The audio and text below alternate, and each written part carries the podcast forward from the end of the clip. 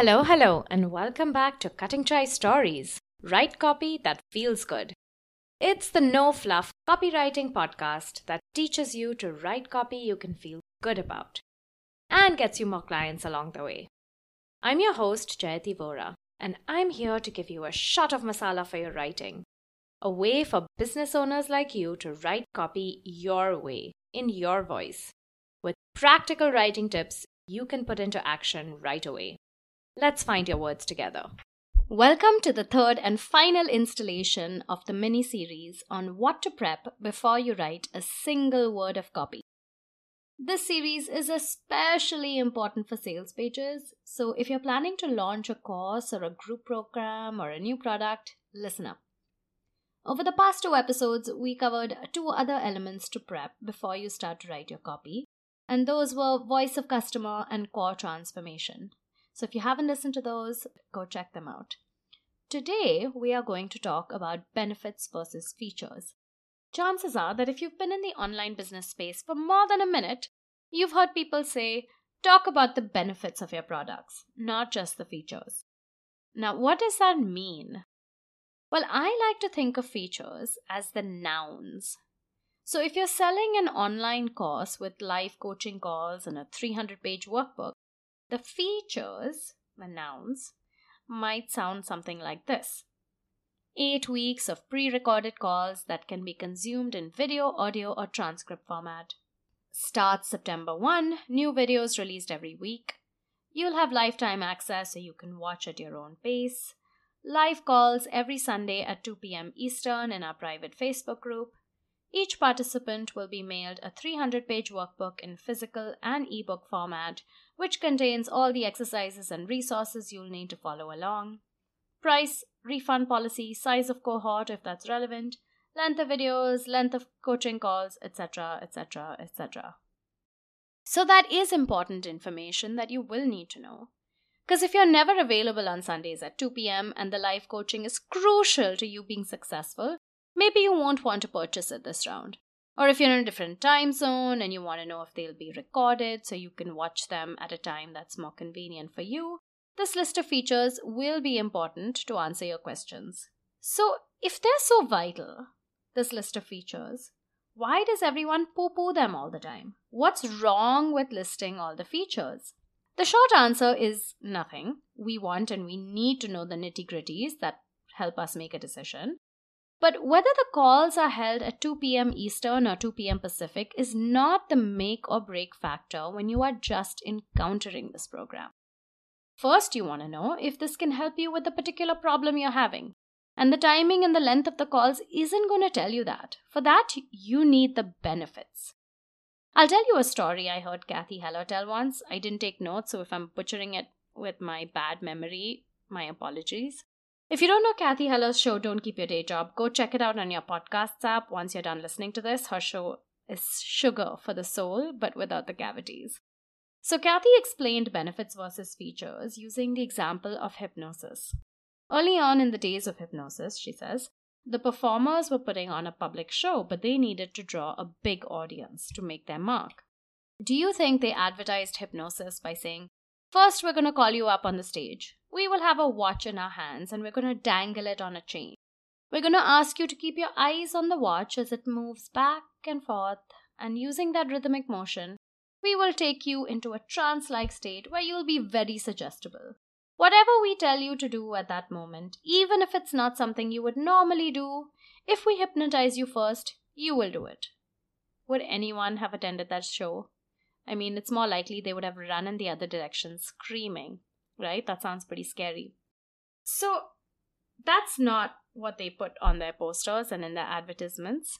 Instead, they put this Do you want to get over your chain smoking habit? Come to this show and learn how. And that, my friends, is the power of benefits over features.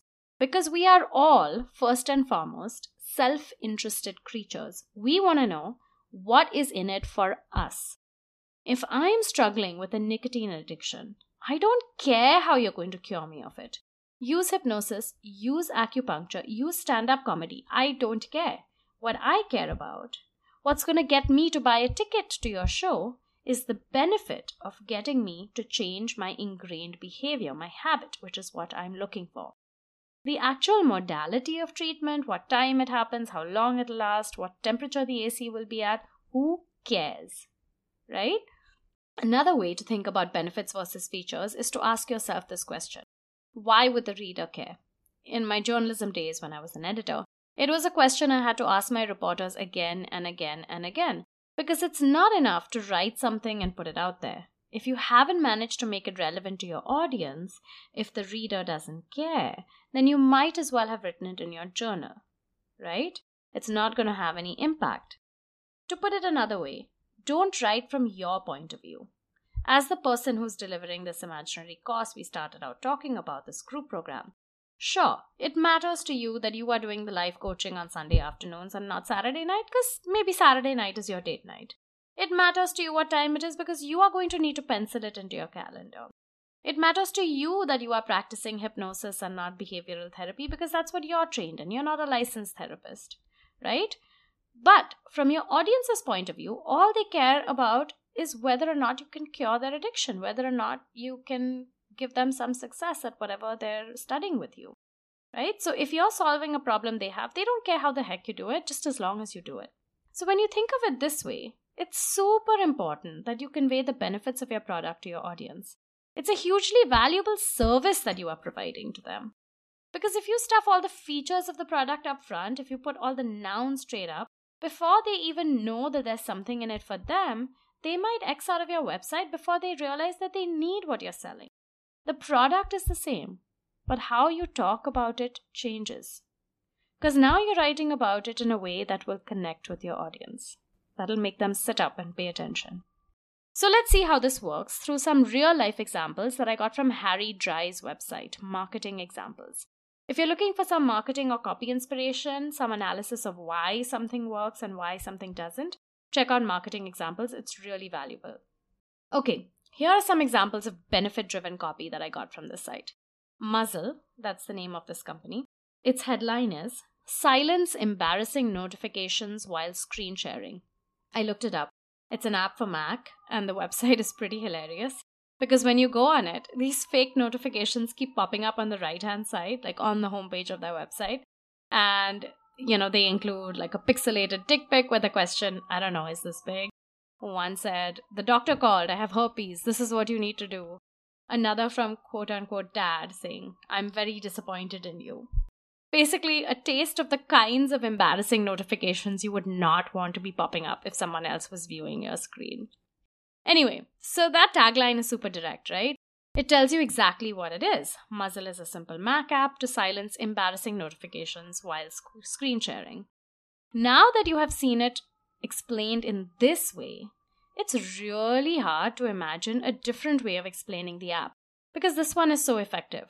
But if we were to think of features instead of benefits, that tagline might read Download this app, only for Mac, not Windows, and it'll take this many MB on your computer. And once you download it, you'll have to add it as an extension on your browser and just turn it on when you're about to screen share. It works on Zoom, it works on Google Meets, and blah, blah, blah, blah, blah. Okay, if I totally bungle that app and extension explanation, please forgive me. It's possible that apps can never be browser extensions. I'm not a tech person, but you get the point. When my problem is that I'm screen sharing with a potential client and a calendar notification pops up for my STD test tomorrow, that's another example from Muzzle's actual website, by the way, I don't really care how much space it's going to take up on my computer. I just care that it has a way to stop this from ever happening again. Okay, let's see another example. I also found this via Harry Dry's website. This company is called Fast. Now, when I Googled it, apparently it shut down in April of this year, but it seems to be a fast alternative or a fast way to check out. I'm not exactly sure what the product is, there is another app, but the tagline is one click, no passwords, the world's fastest checkout. So, again, that tells you what the benefit is for you, the consumer. It's the world's fastest checkout. It's just one click, and you don't have to create or remember any passwords. Now, what might the features version of this look like? I'm imagining this since the product has been discontinued, I've never used it. Um, but I'm imagining that it was maybe marketed towards merchants as a frictionless alternative to creating an account. So maybe the features description would include a competitor to Stripe and PayPal. Maybe it would say how much percentage it would take out of any transaction, how to integrate it into your website or platform, right? Those kinds of nitty gritty details. Now, if you're with me so far, you are already sold on why it's so much more effective to talk in terms of benefits over features. Again, that's not to say that you discard the features, but you just want to showcase the benefits higher up. And now, if you want to supercharge your benefits, here's a neat trick. I mean, it's not really a trick, but here's something that you can do. In addition to listing your benefit, find a way to address a key objection.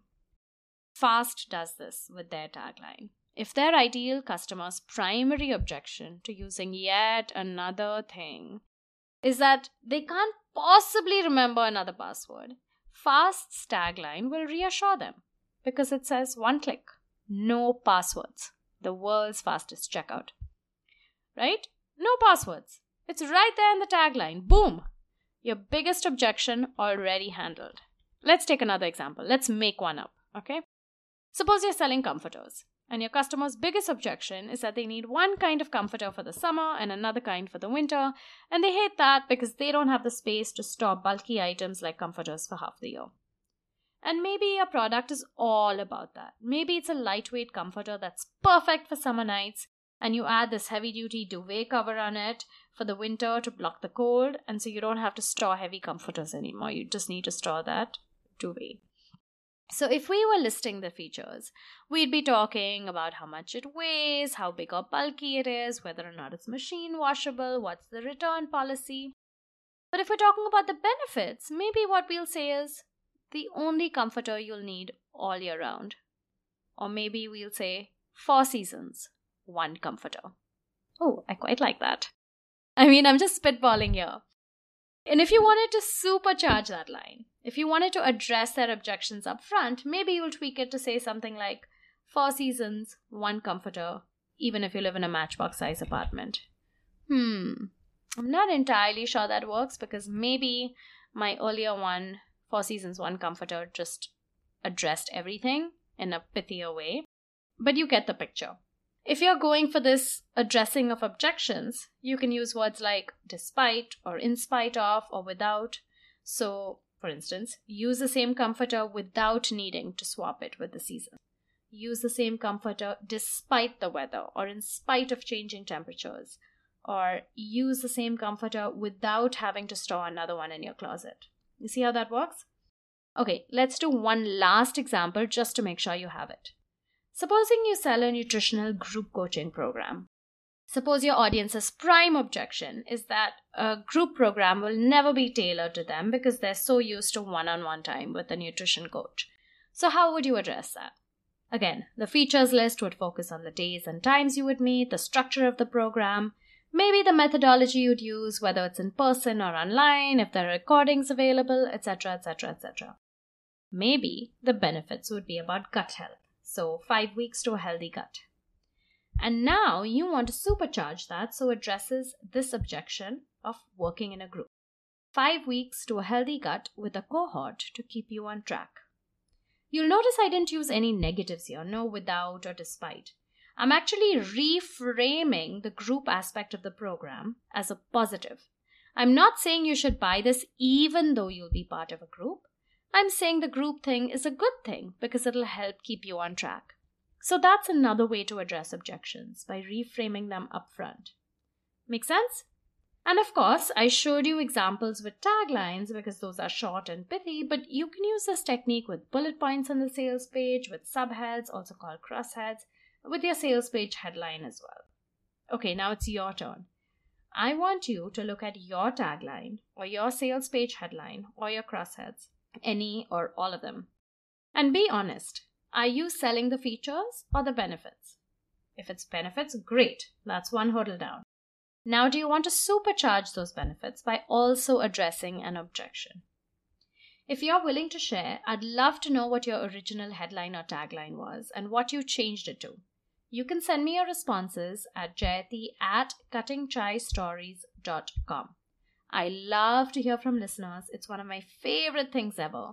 So please do write me if you're brave enough to share. I promise I'll write back. And finally, if you like this show, I think you'd love being on my email list.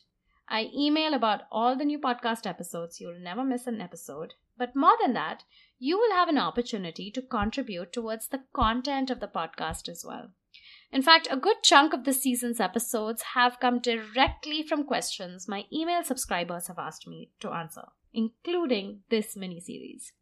So get on my email list at cuttingchaistories.com slash subscribe. And when you do, I'll send you a bonus mini course on how to connect with your customers through your copy. The course is module one of my digital course on writing like you speak and ditching the formal jargon, and you cannot get it anywhere else. I'll put all those resources in the show notes, including the subscribe link. As always, thank you so much for tuning in. Until I see you again next Thursday, supercharge those benefits.